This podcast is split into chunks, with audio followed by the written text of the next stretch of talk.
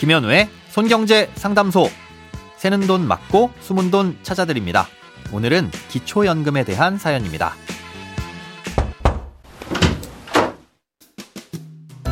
안녕하세요. 기초연금을 받을 수 있는 자격에 대해 자세히 알고 싶습니다. 예를 들어 소득은 얼마까지 있어도 괜찮은지, 은행 예금이나 부동산은 얼마까지 보유하고 있으면 연금을 받을 수 있는지 궁금합니다. 만약 기초연금을 받게 되면 은행에 예적금 같은 걸 가입해서 재산을 늘리는 건 할 수 없는지도 알고 싶습니다. 오늘은 청취자 조학연님께서 보내주신 사연입니다. 기초연금은 나이와 소득 요건만 충족하면 지급이 되는데요.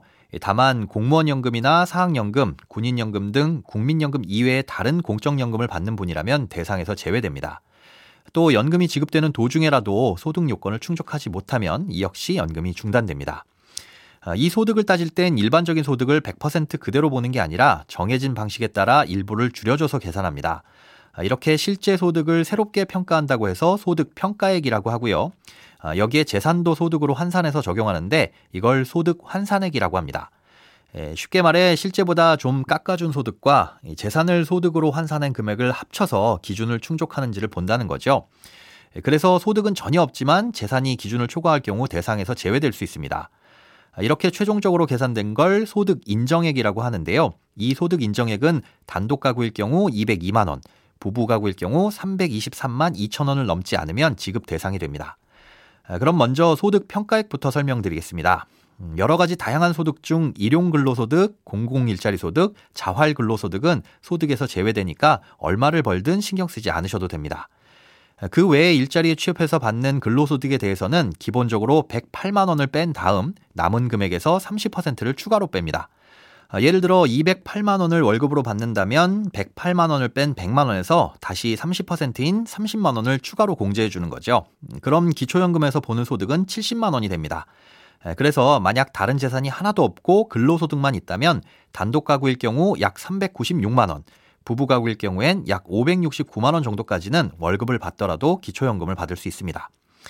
근로소득 외에 다른 소득은 별다른 공제 없이 매월 받는 금액을 그대로 소득으로 보는데요. 아, 여기엔 사업소득과 임대소득, 국민연금도 포함되고요. 예금이나 적금, 채권, 주식 등에서 발생하는 이자와 배당소득도 1년 동안 받은 금액을 12달로 나눠서 월소득으로 계산합니다. 아, 특이한 부분은 개인연금인데요. 연말정산 때 세액공제 혜택을 주는 연금저축도 소득으로 포함되는 건 물론이고요. 이 보험사에서 판매하는 일반 개인연금도 실제 수령액을 전부 소득으로 보기 때문에 연금보험을 가입할 땐 주의를 하셔야 합니다. 아, 재산을 소득으로 환산할 때는 금융재산과 일반 재산을 나눠서 봅니다. 음, 금융재산은 모두 합친 다음 2천만 원을 뺀 금액을 재산으로 봅니다. 금융재산이 5천만 원이라면 3천만 원으로 본다는 거죠. 그 다음 여기에 부동산 같은 일반 재산을 더하는데요. 아, 이때도 지역별로 일정 금액을 공제해 줍니다. 뭐 강원도 영월군, 충남 홍성군과 같은 도의 군 지역은 7,250만 원, 어, 경북 안동시, 충남 천안시 같은 도의 시 지역은 8,500만 원, 그리고 서울시나 광역시의 구 같은 지역은 1억 3,500만 원을 공제합니다. 아, 여기에 최종적으로 대출이 있다면 대출 금액을 빼주고 남은 금액의 4%에 해당하는 금액을 12달로 나눠서 월 소득으로 봅니다.